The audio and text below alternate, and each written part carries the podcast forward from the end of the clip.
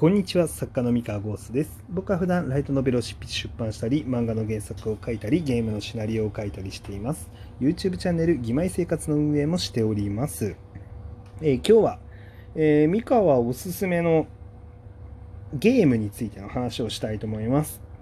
はい、えー、これはですねあの質問箱への回答となるんで、えまず質問箱を読み上げていこうと思います、え質問失礼します。三川先生のトークでは時々ソシャゲ、カッコ、カンコレとか FGO など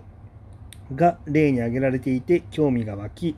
自創作の参考になるかもと何かプレイしてみようと思い立ったのですがソシャゲに詳しくないので何をインストールしようか迷っています。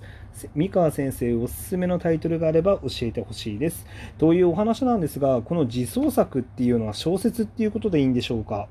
えーとですねもし小説なのだとしたらえー、ソシャゲはやらない方がいいかなって思ってましてあの僕例えで、まあ、よく出すんですが、まあ、結構大体の場合そのビジネスモデルの話だったりとかあのキャラクターのねあのキャラクターの人気っていうところの、えー、なんだろうな、まあ、今こういう今の日本のオタクってこういうキャラクター好きだよねっていうのを、まあ、観測する装置として、まあ、見ている節があるんですよね。まあ、あとはやっぱりそのソーシャルゲームが、まあ、旺盛を極めた時代に、まあ、僕はそのソーシャルゲームのシナリオをやっていたのであのなんか仕事としてねやってたことがあるよっていうような話はしたんですけどそのなんだろうな、えー、創作に活かせるから勉強のためにやってみようっていう意識ではあんまりやんなくていいんじゃないかなっていうふうに思ってます。まあ、あえてあの言うんだったら、えー、アイドルマスターシリーズアイドルマスターシンデレラガールズだったりとかアイドルマスター、えー、ミリオンライブシアターデイズだったりとか、えーと、シャイニーカラーズんカラーズだっけ、まあ、シャニマスって呼ばれてるものですよね。え、あの辺りはあのキャラクター造形キャラクターの作り方と見せ方が、まあ、すごくうまいというかもう芸術芸術的なのであの勉強になるんですけどなるんですけど多分プレイしてるだけだと何がすごいのか多分分かんないと思うんですよ。えー、っとこの辺りはね勉強になるんだけどあの勉強になるからプレイおすすめだよってちょっとおすすめしにくくて多分これをプレイしてうわ勉強になるなって思える人っていうのはもうすでにある程度あのキャラクターを作るキャラクターコンテンツに関するノウハウっていうのがしっかりある程度溜まってる人じゃないと勉強になるって感じる部分が多くないんじゃないかなっていうのはちょっと思ってるんですね。でなので、まあ、まずはやっぱり、まあ、小説ライトノベル漫画え、っとこの辺りですね、まあ、ちゃんと完結型の、えー、ストーリー、まあ、映画とかもそうですね。映画とかドラマとか。ちゃんと完結型のストーリーで勉強した方が個人的にはいいんじゃないかなって思います。あの順番かなって思いますね。であのキャラクター今どんなキャラクターが流行ってるんだろうとか、えー、好きになられてるんだろうっていうそのアンテナを立てるためにえー、見るっていう媒体としてはもうソシャゲは正直もう古いかなって思ってます。あのソシャゲが最先端のキャラクターの流行を指し示してくれていたのは、えー、せいぜいが3年前4年前ぐらい34年前ぐらいまでですね3年前かな、うん、ぐらいなので今はキャラクターコンテンツの流行りの最先端にはいないかなっていうふうには個人的には感じてます。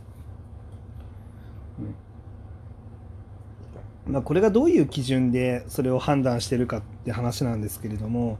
あのキャラクター単体の存在だけで大いに語られているっていうキャラクターがそんなにいないんですよ今ソーシャルゲームで。えー、昔、まあ、それこそ3年前までだったらキャラクター単体で語られてるっていう存在が結構いたんですね。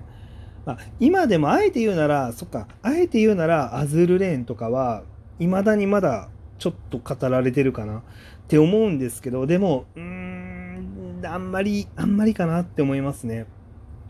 うん。でゲームクリエイターになりたいとかゲーム業界のアンテナをしっかり伸ばしたいっていうのであればまあ、それこそ今原神とかはもうすごく話題になってたんであのチェックしてみてもいいのかもしれないんですけど、まあ、多分もう遅いかな。原神もパッと話題になったけどその話題が長続きしてるかっていうとちょっと怪しいかなって思ってるのであの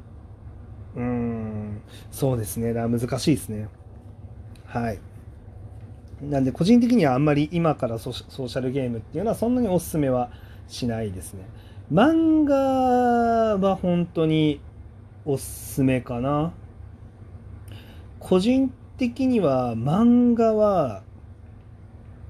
今一番ホットというか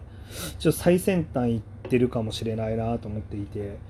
実はキャラクター造形もですねあのキャラクターの最新の人気も今ちょっともしかしたら漫画にあるかもしれないなとは思ってるんですよ実は。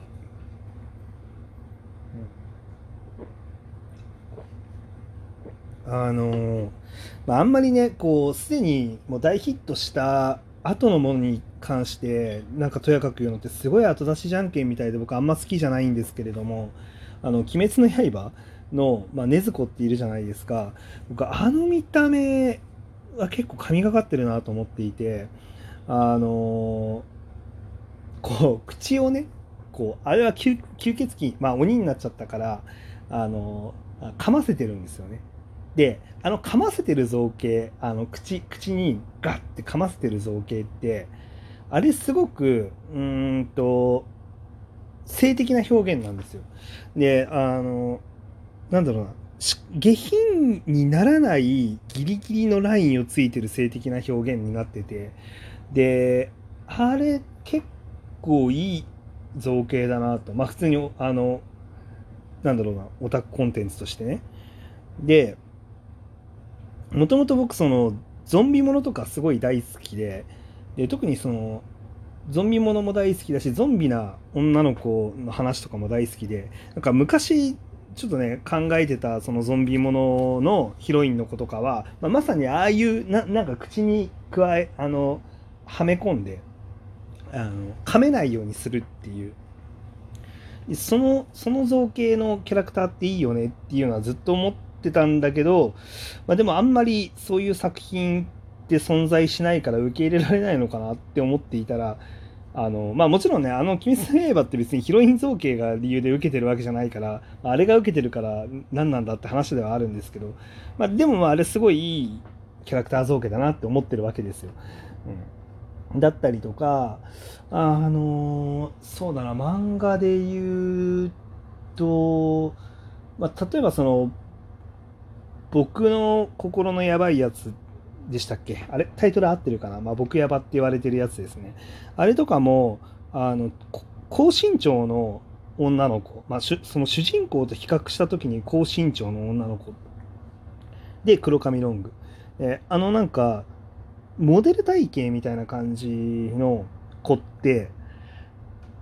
すごく、いや、需要ありそうだなっていうふうには思うんですよ。で、なんだろうな。ちょっとうまく言えないんですけど、こう、ああいう、なんだろう、こう、女の子の方が上位に立ってそうな、こうなんか身体的特徴で上位に立っているみたいなイメージっていうんですかね。なんかそういうのってちょっとトレンド感じるなっていうのはあったりとか、まあ、して、で、まあなんかね漫画の世界は結構今最先端行ってる気がするなっていうふうにまあ思ってますと。うん、でまあ他にもまあバーチャル YouTuber とかもあるんですけどバーチャル YouTuber はバーチャル YouTuber もこなんかキャラ造形の、えー、最先端を行ってた時期はあるなと思うんですけどでもでも去年までかなっていう気もしていてなんだろう。えっとビジネスとしては今年がバーチャル YouTuber 本当にドカンと跳ねてるんですけどなんかキャラ造形の最先端に今いるのかって言っったらなんとなく漫画な気がするみたいな。まあごめんなさいもうこれも感覚論でしかなくてあのこれが正解とかではないんですけどね。そう、まあ、とにかく今本当漫画が熱いからもし勉強自創自分の創作の参考にしたい勉強したいんだったら個人的には今漫画その漫画アプリを落としてソシャゲというよりか漫画アプリを落としていろんな漫画を読み漁るといいんじゃないかなとはなんとなく思ってますね。はい、うん、っ